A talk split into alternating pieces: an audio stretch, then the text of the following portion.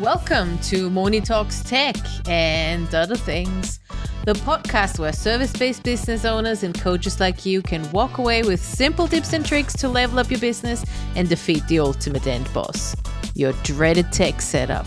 Are you ready for this? Then let's go. Hello, and welcome to another episode of Moni Talks Tech.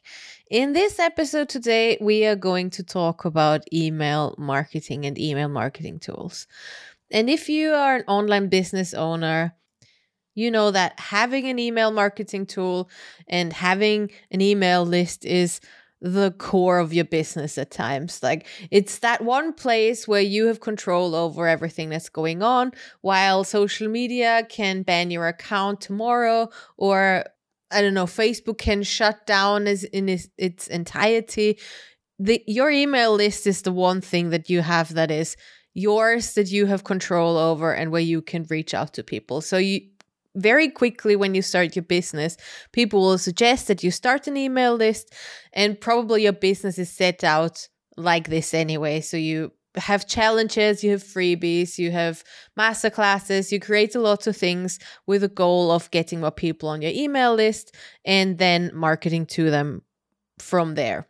Now, when you start out, it's really hard to decide what tool to go with in the first place. And especially in the very beginning, a lot of people really want to start with something that's free because they don't want to invest into a lot of things right from the start. And there are free options out there. So why immediately drop a lot of money for something that you potentially not even fully need or not even fully use to in its entirety? But here is where the problem comes in. And I've been guilty of that as well. Because a lot of people then start out with a tool like MailChimp, and MailChimp is great for certain things, but not very great for other things. As soon as your business becomes more complex, as soon as you start to do a lot of different things, MailChimp will quickly become a really expensive and be too bulky and too complicated to do what you want to do in a nice and simple and smooth way. You will spend a lot of time trying to create workarounds for something that other tools can create really simply. But let me start right from the beginning. So, as I mentioned, you probably start out and you will probably go ahead and use something like MailChimp or MailerLite. MailChimp in itself is like most of the tools, to be honest, is set around creating a specific list for and a specific audience for yourself. MailChimp itself is separating your account based on the audiences that you have. So you pay for one audience, you don't pay for multiple audiences, and those lists don't talk to each other. So let's say you have one list that's your those where you put all your clients, and the other list is one where you have people that are interested in your challenge.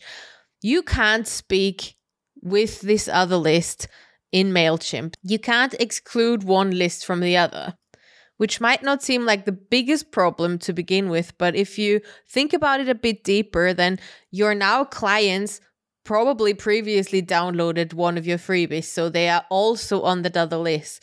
But you want to, when you do email marketing, have really specific and really good and niche lists that you target and really targeted list That's the word where people that don't need your email should not get your email because then it just feels like spam and not something that's specifically for them. And you want to speak specifically to the people that are interested and to the people it concerns also with your email marketing. So, exclusions and segmented lists are necessary and really important to increase your open rates and click through rates. So, you really want to be very specific about this but it's complicated if you create a separate list in MailChimp, for example. So there is a way around this by working with groups.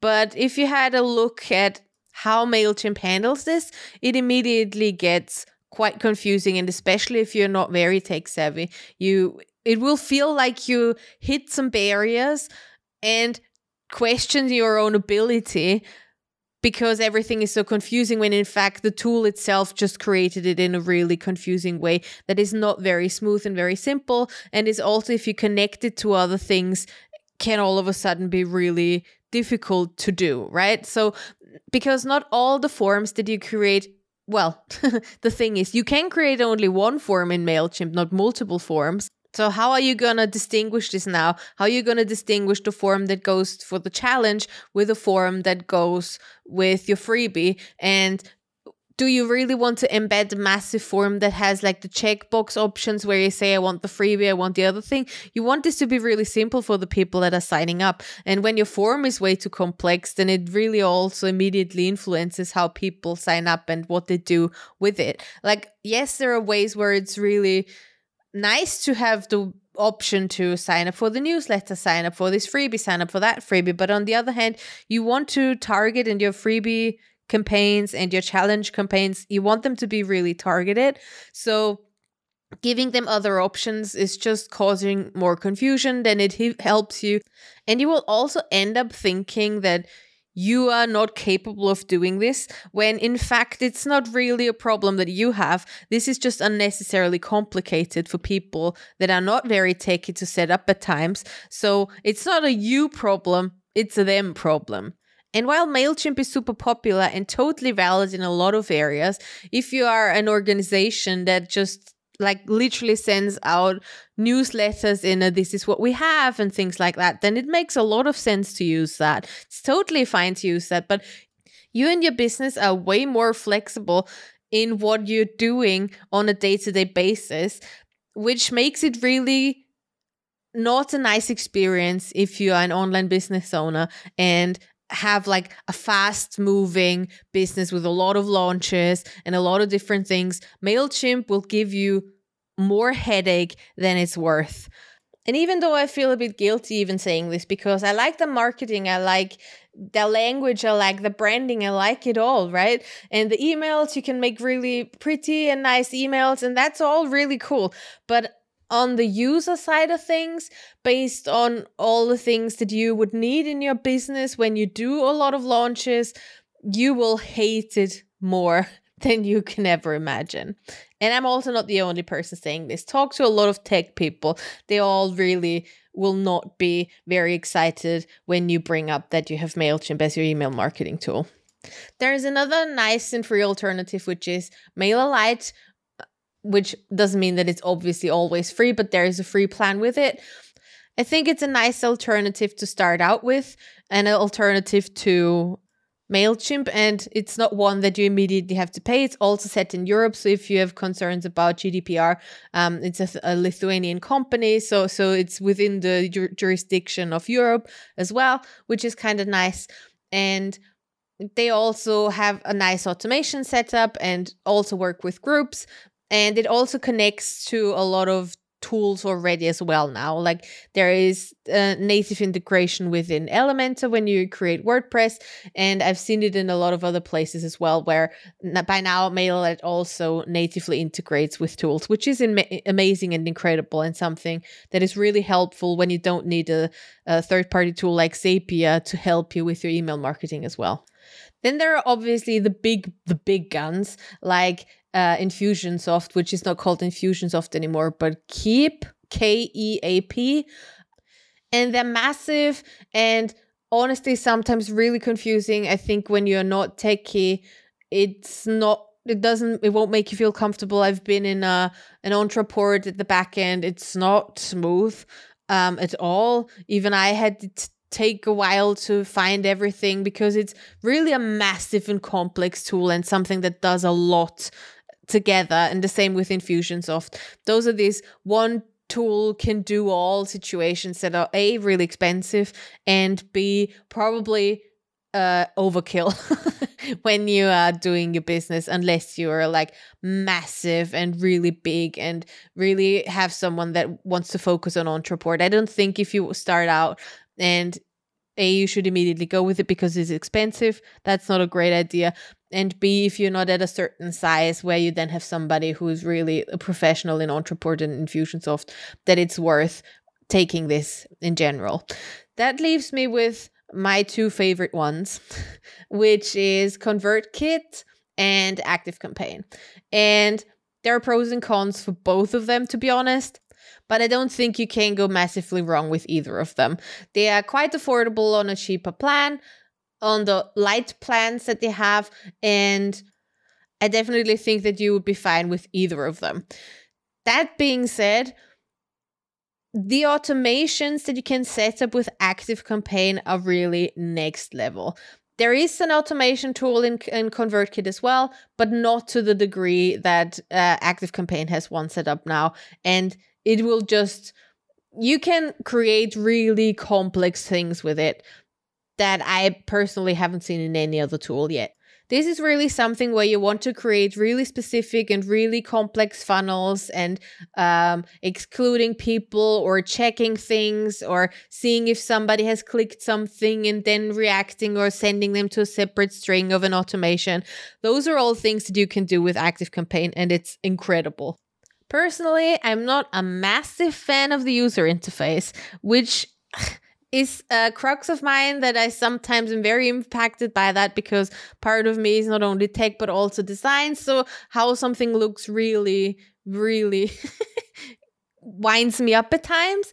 And I need a nice user interface that suits me and that I like to really enjoy using it. And Active Campaign is not pushing my buttons there. It really isn't. They have been changing how their email um, setting up the emails is working now with a new builder, which is okay. But also, I'm like, it's not really. I struggle a bit with it. so, so this is why I personally went with ConvertKit, even though I know that the automations are a bit inferior. But I'm on the one hand a bit trusting that this will happen eventually because I do think they want to expand on that because they already created visual automations. And I think it's just a matter of time until ConvertKit will also be able to have more complex automations compared to Active Campaign. The thing I really love about ConvertKit is that all your contacts are all in one big list. And based on the forms that you use and the tags that you use, you can address everyone individually. You can create your own segments based on tags that you have, based on forms people have signed up to. So it can be really, really specific who you email. And it's so simple to create these different kinds of segments. And it's not separated in lists like it is with, Act- with Active Campaign or MailChimp. Even though Active Campaign also works with lists, they work very differently to the ones in MailChimp. You're able to um, combine them. You can you're able to exclude one list from the other. You are able to speak to all of the lists if you want to. So it's not something that is as separate as it is in Mailchimp, for example. Overall, I do think Active Campaign is really, really, really powerful especially if you want to get more niche and more specific and more advanced with your funnels, I think Active Campaign will be the way to go. I personally love ConvertKit just from the looks of it. It makes me happy using it. I think the way the tag system works and the way the forms and the the automations work is really something that works for me very well. So that's why I chose to go with that. But again, Active Campaign at the same time is also really nice. One thing that is really, really trending right now is Flodesk.